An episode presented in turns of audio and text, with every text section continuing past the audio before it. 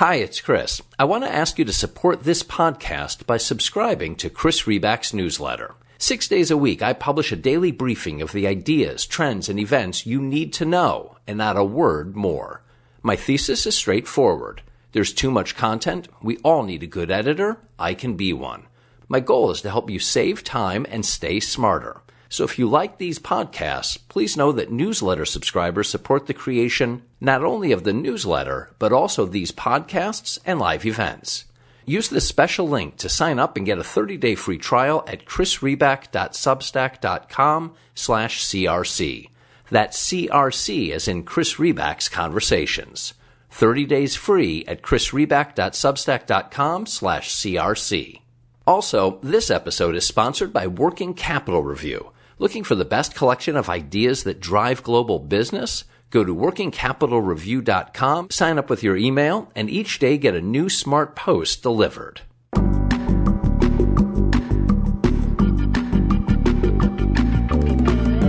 I'm Chris Riback. This is Chris Riback's Conversations.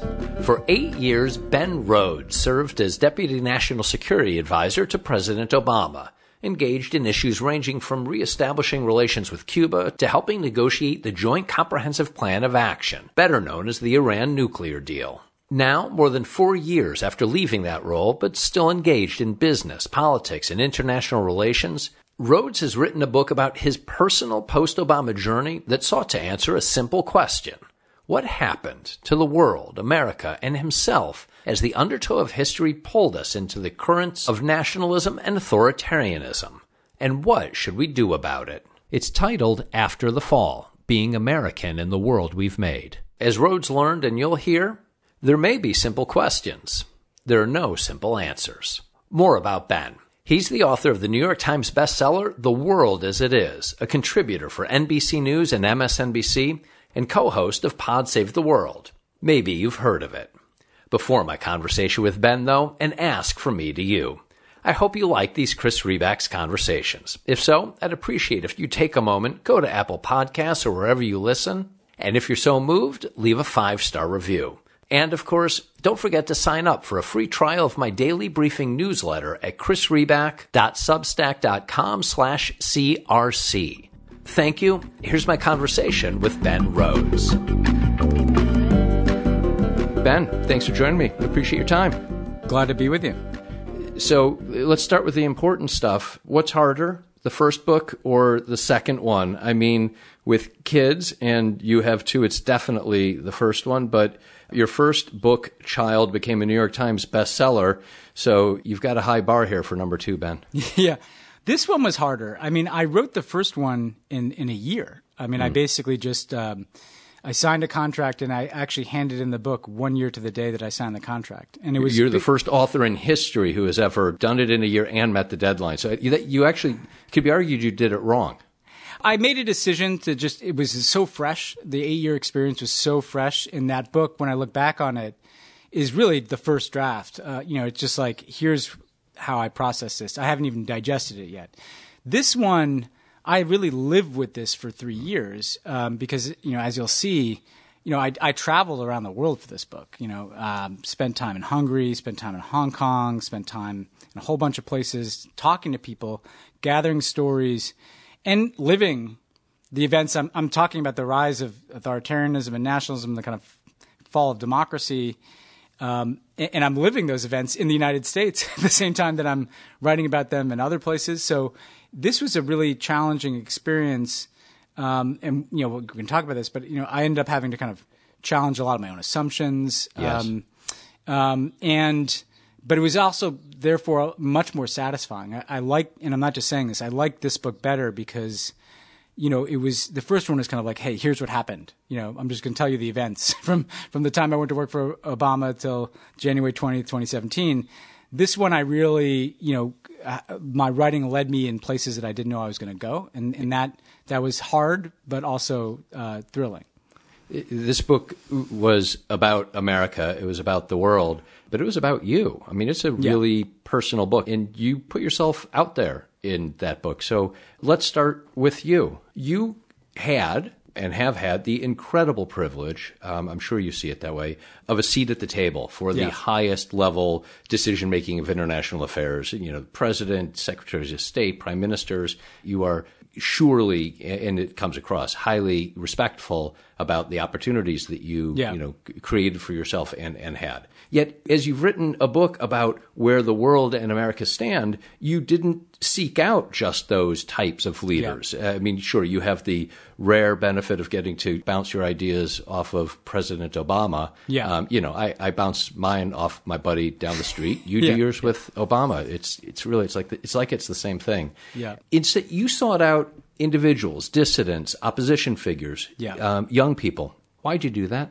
I'm so glad you noticed this. Um, so, you know, I, I was spit out of this position of power. Um, and the book is in many ways about power. You know, for eight years, I'm in the room. Um, and then I'm spit out, and Donald Trump is president. so not only am I no longer in the room, but kind of the opposite of everything I thought I was working on, everything I believed in is there.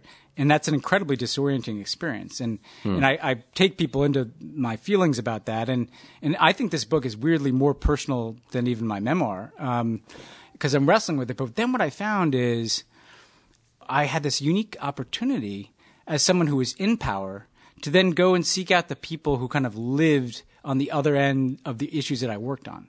In Russia, you know, we obviously dealt with Putin, but now I could sit down and talk to you know Zhanna Nemtsova, whose father had been assassinated um, in the shadow of the Kremlin, to, to Alexei Navalny, um, who obviously is Putin's chief opponent, but then also to, to young Hong Kong protesters, to, to activists in Hungary who are fighting for democracy.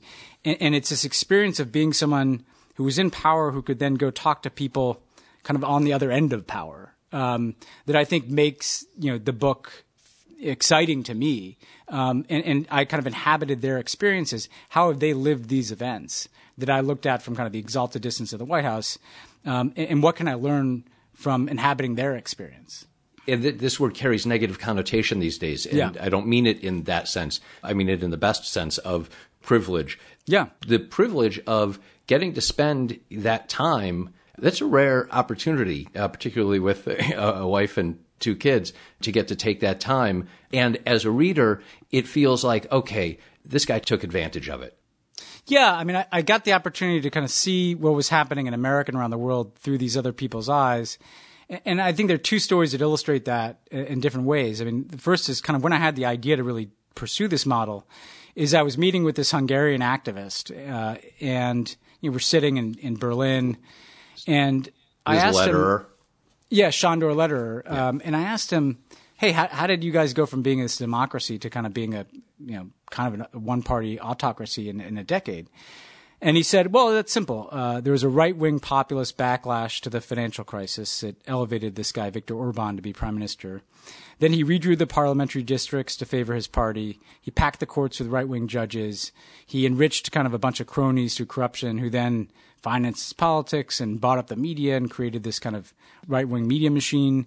And they wrapped it all up in this nationalist message of you know we are the real Hungarians and it's us versus them and the them is immigrants and it's George Soros and it's liberal elites and he's talking and I'm like well he, could be describing my my my experience the last decade in American politics and and what I'd seen happen with the Republican Party so I, I could kind of see America through through the story of what was happening there in Hungary in, a- in a different way and and then another person that's more connected to what I did in government you know Mohammed Sultan had been a, a prisoner, uh, a political prisoner in Egypt, uh, who I'd participated in the effort to kind of free him. And he told me this story of being this kind of Egyptian American kid um, who goes to Egypt from Ohio when the protests start in the Arab Spring. He stays because he thinks finally my Egyptian identity and American identity, you know, both share the opportunity of democracy. Two years later, in 2013, there's a coup. He's shot uh, in a protest. He's arrested. He's thrown in jail. He's tortured. He goes on a hunger strike. Um, and then, in the most surreal thing I'd ever heard, in some ways, they let an ISIS recruiter into a cell because the government kind of wants to radicalize people who are political opponents, kind of make them all look like they're, they're radicals, and also, frankly, to justify the billions of dollars that my government gives them. And I was a part of that too. and he debates this ISIS recruiter about nonviolent resistance versus violent resistance and how do you create change.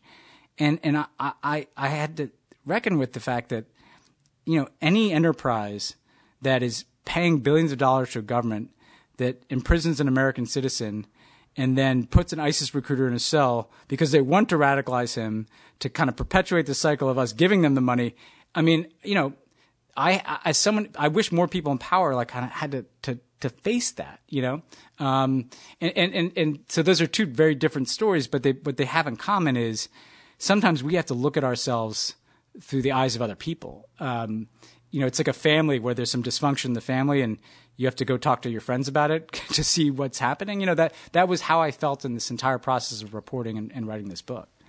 Conversation around dysfunctional family. Uh, you know, I, I, think a lot of us, a lot of us might be able to relate. And I'm struck by something that you just said. That through their eyes, you also take a look at yourself because I, I, I felt myself feeling that about you, thinking that about you. That on some level, was it difficult for you in terms of considering and reconciling the roles that you've gotten to play with the result of um, where America and the world landed. I mean, there's this quote of yours early on in the book um, on page seven that where you say this wasn't some black swan event easily easily explained by a couple of years worth of scary headlines. It ignored the lived reality of the eight years that I'd worked in the White House, the feeling that a cancer was metastasizing everywhere despite our efforts to treat it. And I read that and I, and I started to wonder, you know, how, how difficult was it for you to go out into the world to see the disease firsthand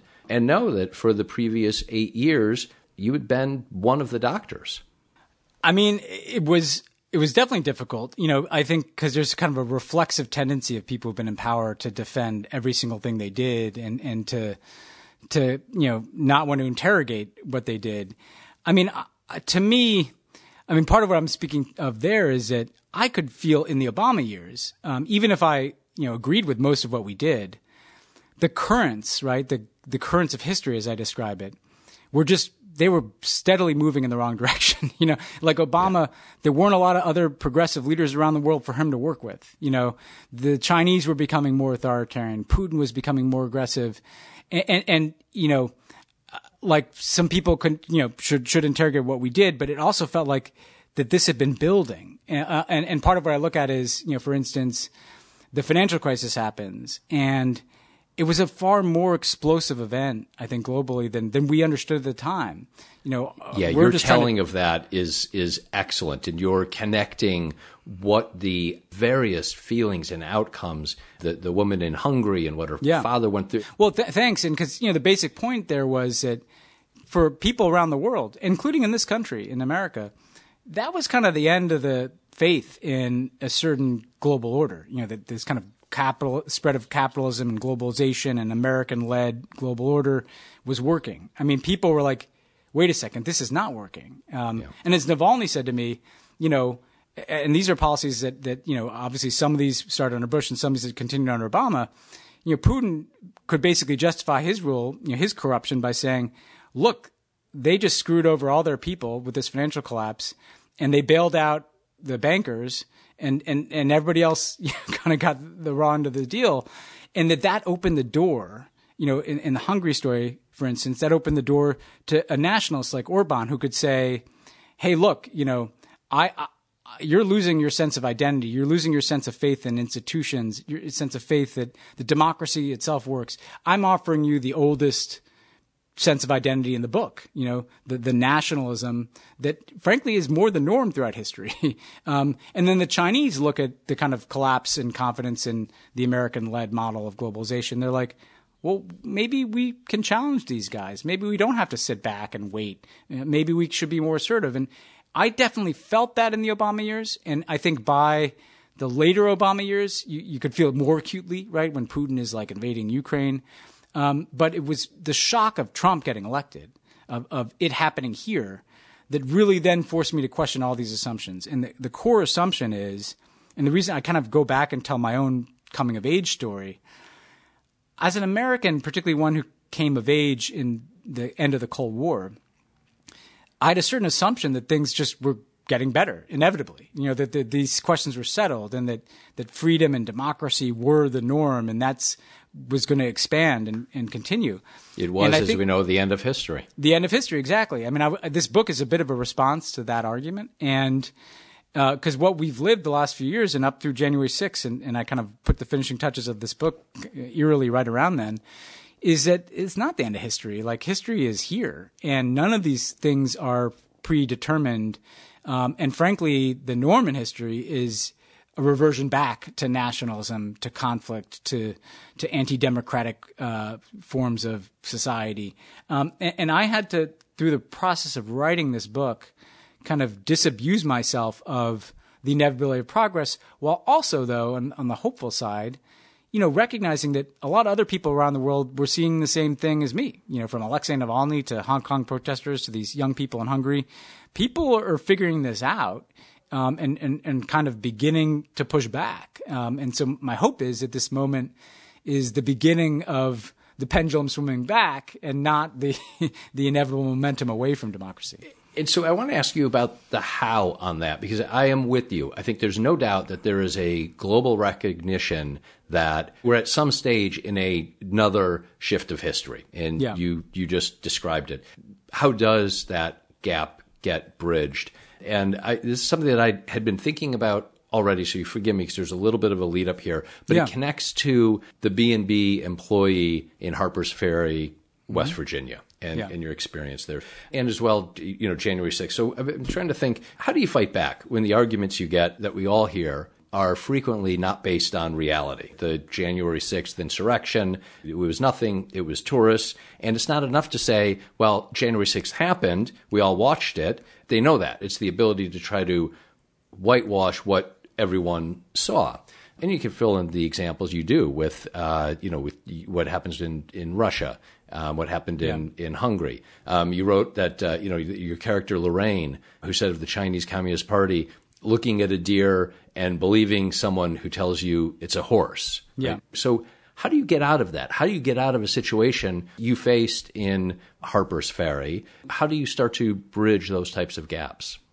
That's the question, and I'm I'm glad that you know that that you took that away because that, that's what I really want people to wrestle with. I mean, I think first of all, you, you know, you're right to identify the Lorraine anecdote.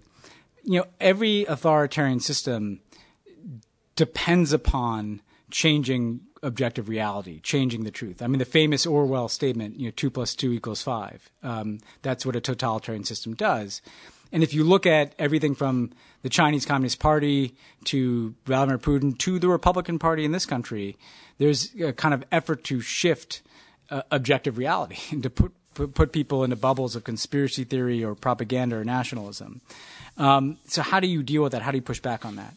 You know, I, I think the first thing is you have to activate. And we'll put it this way: there's some policy things you can do, right? So, for instance, the the woman I meet in West Virginia who clearly just believed things that weren't true because she had consumed a steady diet of uh, uh, your right wing media in this country, not just Fox, but you know she'd clearly gone deeper on the internet into kind of conspiracy theory, kind of foreshadowing even like the QAnon theory, and, and had the great opportunity to debate Benghazi with Ben Rhodes, a, a, protagonist. Yeah, yeah, what key protagonist before she knew that it was Ben Rhodes. I mean, that's S- totally surreal experience. Yeah, yeah. Uh, um, to to to have someone who thinks I'm somebody I'm not.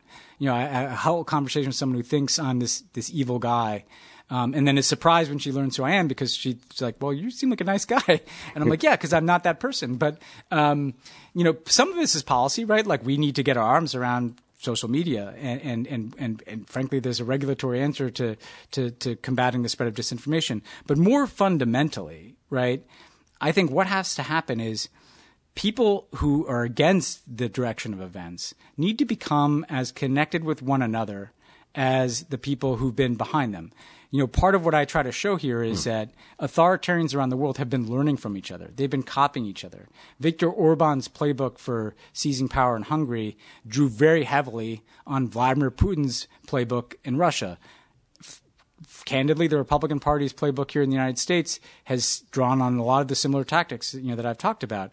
There's not a shared sense of solidarity and interconnection between the people pushing back. You know, the, the Hong Kong protest movement, you know, the Alexei Navalny's of the world in Russia, the Hungarian opposition, you know, Stacey Abrams and the Fair Fight people here in the United States. That is actually beginning to change. Um, you see movements. Uh, at no point in my life have there been so many kind of broad based movements. You know, when you look at the, the pro democracy movements in places like Hong Kong or Belarus, movements against inequality in Latin America, movements, uh, the climate strike movement everywhere, the Black Lives Matter movement. What all these things have in common is is they're against this kind of anti-democratic authoritarian strain that is happening, and they need to learn from each other. And the Hungarians, you know, that I, that I talked to, we have a lot to learn from them about how to organize political parties and begin to push back, but they're also learning and they're looking at people like Stacey Abrams and learning how to organize.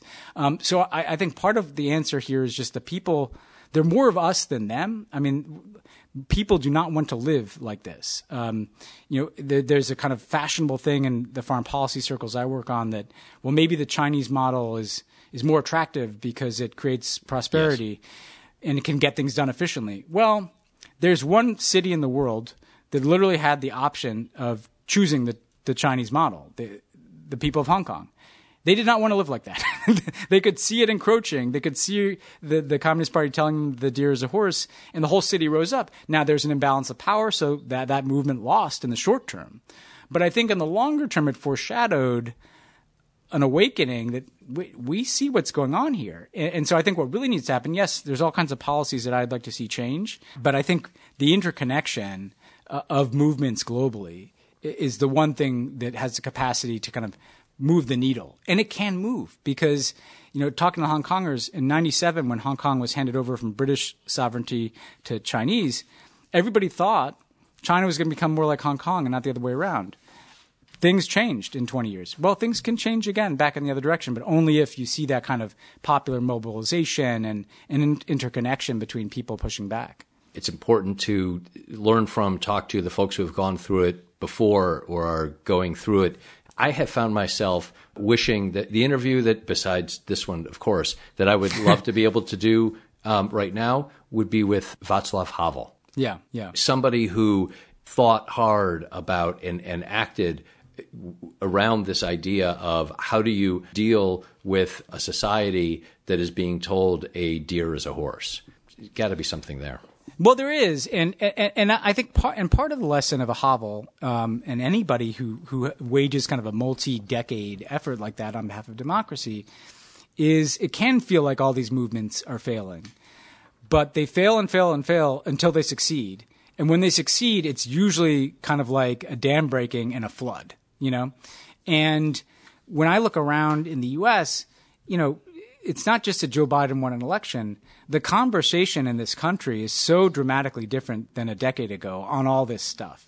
Even though the same trends I'm talking about were, were, were there a decade ago, the awareness that our democracy is under threat, that there needs to be reform to that democracy to protect things like the right to vote or to get money out of politics, that social media has caused more harm than it's created good, that that you know, frankly, the structure of our economy has created inequalities that are destabilizing. Like that, that the conversation has already shifted a, a good deal. Um, and, and, I think what a guy like Havel recognizes like the persistence of believing that things can can get better. You know, an autocratic system is designed to make you think it can't. And I talk about this a lot in the book that, of how the Hong Kong or, and the Russians, like there's information environment created to make them think politics is not worth your time. Don't think about it. You'll only end up being defeated or you'll only end up cynical if you're Russian. That's the strategy, is to turn people off, to deactivate them, um, and to leave politics to the powerful. That's not what's happening in the world. you know, people are getting more involved, not less. And, and to me, that's the hope. And Navalny gave you a great line on that, and you know, of course, that was before what he's going through now. Was that every time he does start to feel frustrated or starts to potentially give up hope in his own situation with Russia, something happens. The government does something that gets him back motivated again. And it would seem true that for those efforts to continue, it, it requires just the ability to stay motivated. And can, can I say one thing about that? Because he's he's very much like Havel in the sense that, you know, he he told me, look, I'm not just looking to be a dissident. Um, I'm looking to win. Like I want things to change in Russia. I wouldn't waste my time, you know, just being persecuted for the sake of being persecuted. And yet, you know, the last time I was in contact with him was right before he flew back to Russia. He was in Germany recovering mm. from being poisoned. Um, he knew what was going to happen to him when he went back. He thinks that that's part of winning. You know, um, it may not look that way, um, and and tragically, he may not even make it himself. But uh, I think what he realizes, like Havel, is if I'm a leader and people are looking to me, if if I give up my belief, if I look like eh, I don't think this is worth it, I'm going to stay in Germany. Um, then why would anybody else think things can change, right? Uh, and that's a very powerful, you know, lesson. Did he tell you he was going back? Did you know that? He didn't. Um, you know, I was. Uh, he, I was the last time I, you know, I was just kind of trading message with him, and he was making, he was making jokes, like he was, you know, has this kind of dark sense of humor. Hmm. Um, but I mean, he told me, you know, he told me this thing about there was that I couldn't get out of my head when I saw everything that happened to him, which is that of course he's scared. Uh, of course it's scary. He said to me, of course it's scary when the the cell door closes, and and I know they can do anything.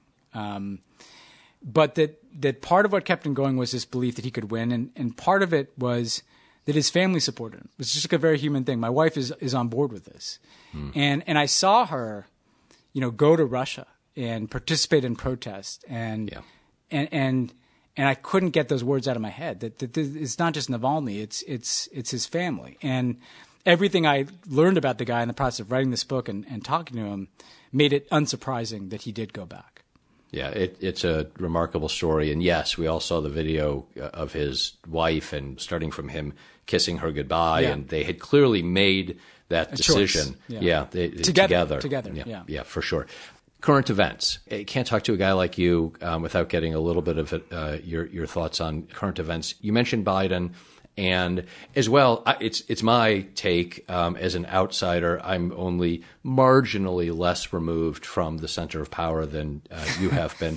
that what you just said about China and about the China model and the tension, the, the, the clash between historical American democracy and whatever that is kind of evolving and being reinvented into, as democracy is supposed to do, in my opinion. When I read what Biden says and, and listen to him, that's clearly at the center of what yeah. he thinks he is there to do. So that's going on internationally on some level.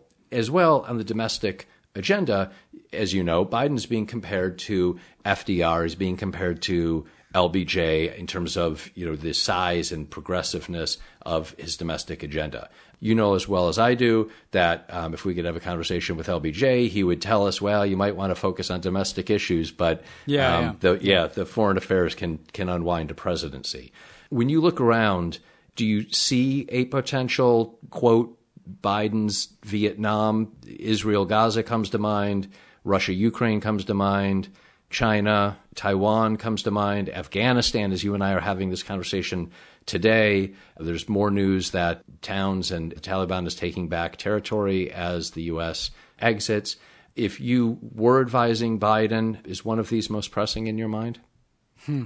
That's a good way of framing the question. Um, I think that the, what's so challenging about the world and, and, and the world that's faced by an American president is um, there's challenges of inaction and action, right? Uh, so, um, you know, when I look out at, at, at what could be, you, you, know, if you look at an Iran, for instance, um, you know, we made a judgment that, like, obviously the United States is not going to allow Iran to acquire a nuclear weapon. That'd be so destabilizing for, for reasons that take a long time to talk about. But but but another war in the Middle East with a country as sophisticated as Iran would, I mean, oh my gosh, you know, like would would make uh, the Iraq War probably look, um, you know, uh, like a smaller like, endeavor. Yeah, um, yeah, it's much and, smaller. And, and so the challenge for them is is you don't want to you don't want to get drawn into a war that you don't absolutely have to fight, you know. Um, and and so Afghanistan is going to be a particular challenge because um, things are going to get worse there. Um, the question is, can we make them better by fighting a war there? You know, I don't think so. Um, and it's a tragedy, but the tragedy is the Taliban has been taking territory for years now um, with American troops there. Um, and I think what Biden's calculated is like, I, I, I, we can't keep spending trillions of dollars sending people to fight in a war that started before they were born, right? Iran, I hope they avoid the trap of getting back on a cycle towards conflict with Iran by getting back into a nuclear deal. But when I look out at it, I do think that there's real flashpoints. Um, Taiwan um, is definitely one of them. Um, I don't think that Xi Jinping uh, wants to end his tenure, which is going to go on for a while, obviously, um, without Taiwan being reunited with China. Um, in managing that, so as to try to avoid a Chinese invasion of Taiwan and to try to avoid America getting into war with China is an enormously complicated piece of business that they will have to do. Um, managing pushing back against Vladimir Putin um, without him encroaching further into Europe with another Ukraine style action in some other country is is is tricky. So the the things that can really derail not just the presidency but kind of upend the global order are the great power conflicts. You know, get you know, something with Russia, something with China. They have to figure out a way, and this is I'm sympathetic to how hard this is to to I think push back um, without the pushback leading you into a war. Um, and, and, I think in doing so, and thus far they've they've I think gotten this, they have to recognize that the best way to push back is by fixing things here in the United States. Like the, hmm. the when I when I look at the Cold War, we kind of seem to internalize a lesson that we won that through our foreign policy. I don't think that's why we won the Cold War. I mean, sure, it contributed to it. We had allies, we had a defense budget, all the rest of it. I think it was the fact that by the time that the late 80s rolled around, it was so obvious that life was better on one side of the Iron Curtain than the other. People wanted to live like us. They wanted a system like ours, not like the Soviets. That it was what we did at home. And by the way, even things like the civil rights movement contributed to that because it took away, you know, part of the argument that now America is full of it. They're just as, you know, they they they have just their own flavor of uh, of subjugation. Um, and, and so I think that the answer to this challenge from China in Russia. And I think, you know, I make this point in the book. China is the one that's the real, Russia's kind of the spoiler. China is the one that's kind of coming in to, to take over and kind of re, reshape the world. The answer to that is, is, is starts here. You know, like we got to fix our democracy. We got to make sure that our democracy can do big things. We got to, we got to redevelop the example of a multiracial, multi-ethnic democracy.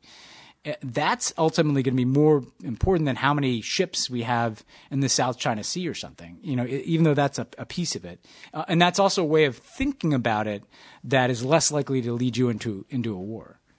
Your resume is an international affairs, yeah. foreign affairs guy. Do you find yourself thinking more domestically? Did that surprise you? Is that something that you came away from your journeys with? Because you're you're sounding for a foreign policy guy, you're sounding strongly domestic agenda, and I, am I'm, I'm oversimplifying and trying to have a little bit of fun with you as well. But you know what I mean? No, that's exactly right. Uh, yes, hundred percent. And um, you know, I, I came to realize that what America is, the example we're setting, how we think of our identity, um, what what we're showing the world is much more important than any single foreign policy we could pursue. And I heard that from people. I heard that from people in Hong Kong. I heard that from people like Navalny.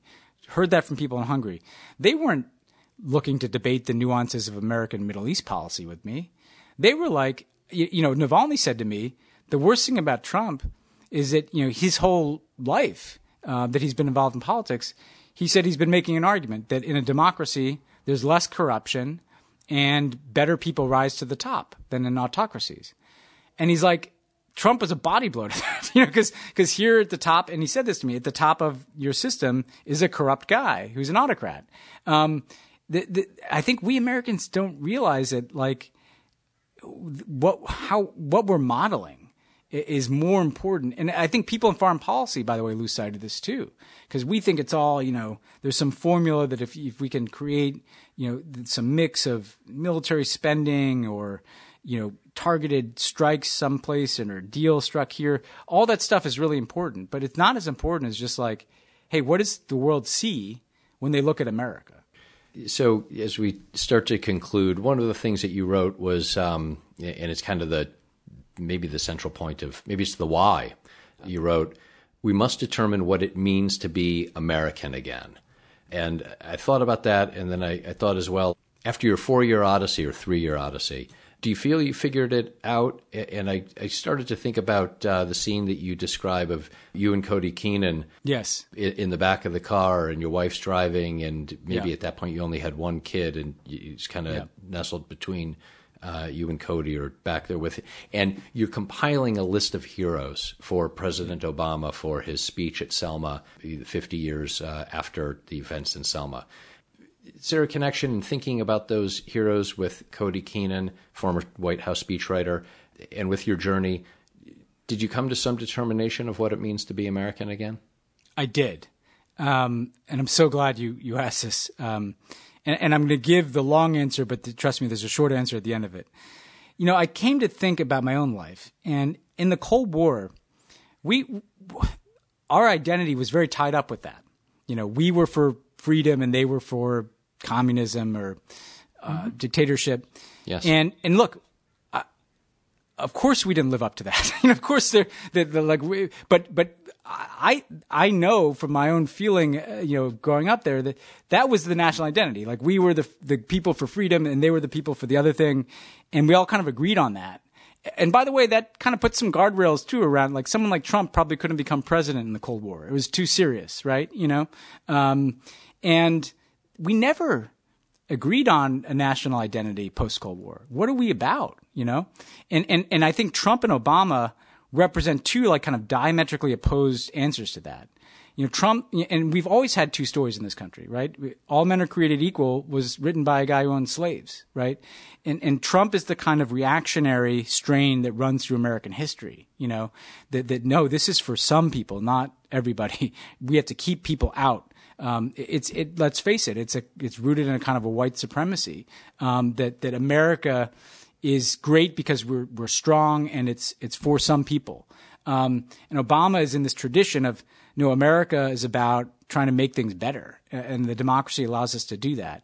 And that led to that speech where he basically came up with this kind of radical idea of creating the canon of progressive heroes. You know. Mm that, that, that, that, that Selma represents the whole story. On one side of the bridge is John Lewis and a bunch of people who want to march across that bridge. On the other side of that bridge is like the, the police wanting to push back. Yep. That's the whole American story in miniature. And so he's defining who's on our side of the bridge. And we had this kind of delirious, joyful experience, you know, Harriet Tubman, Sojourner Truth, like the people who fought for women's rights, you know, Jackie Robinson stealing home base, people who invented jazz, you know, like the Emerson Thoreau made an appearance, you know, like just that who is the canon of people that did the work of trying to make America better? Um, and I get excited just thinking about it. But by the way, they're also not the people, and this isn't just like a woke exercise. This is a question of like, you know, what does it mean to be American? And that leads to the answer that I want to give you. I realized in writing this book, like being American, yes, it's about a multiracial, multi-ethnic democracy that can work, but it's also about doing the work. The act of being an American mm. is pursuing the story that we tell ourselves that we never live up to, pursuing the story of a multiracial, multi-ethnic democracy that can work, where people are treated equally, have equal dignity. It's the work itself all those people that were in that canon that we talked about in that Selma speech, that's being American. It's not just something that we take as granted by God. It's not just something that's inevitable. It's not the end of history. It, it, it's the rolling up your sleeves, right? And that's why a president alone can't solve this either. Like it takes enough people walking across that bridge. You got to do the work. Yeah. Um, I hate to do this to you because you seem like a nice guy, and I really I, I don't want to get you in trouble. But you just you, you, mentioned the two stories and the two sides, and maybe I want to get you in a little bit of trouble. But I got to close with the question that I'm certain will leave half of your friends and family furious with you, and the other half celebrating. Part of the uh, two sides of personality that you write about, of course, is your own, which leads to the really important question: Are you more Texas or New York? And your recent Knicks tweets kind of give the answer away, I think. But why don't I let you take a whack at it? I'm a New Yorker, um, and uh, you know, I, I and I say in the book, you know, if I had to kind of, how did I think of my identity as a kid? It was like American New Yorker, and I have a Jewish background, although my father is Christian from Texas, and that infuses me. I mean, I I I soaked up the Texas side as well. I went to college down there, but New York to me is, um, and and I get that not every place can be like New York, but like what I love about it is like New York is like the world in miniature, in America in miniature. Everybody's there, people from everywhere, and and and I I love that. And um, yeah, as a Knicks fan, I. Um, to see that energy in Madison Square Garden, which I remember as a kid going to games there and feeling that feels like the whole world is at the game. You know, it feels like like it, it, you know both in the diversity and in the noise and just in the energy. I love the energy mm. of New York. Now, my wife, because I subjected her to eight years of a White House lifestyle, got to pick where we went next, and she's from out here in L.A. and and I got to say, L.A.'s there's a lot to recommend it too, but I'll always be a New Yorker. I had a feeling that was uh, where it was going to go. Um, well, the Knicks, thank you.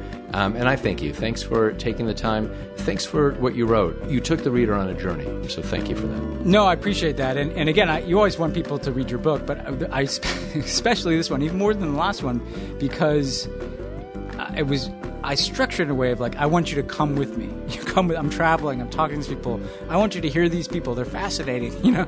Um, so I'm glad that you took that away. Thanks for the time, Ben. Thanks a lot.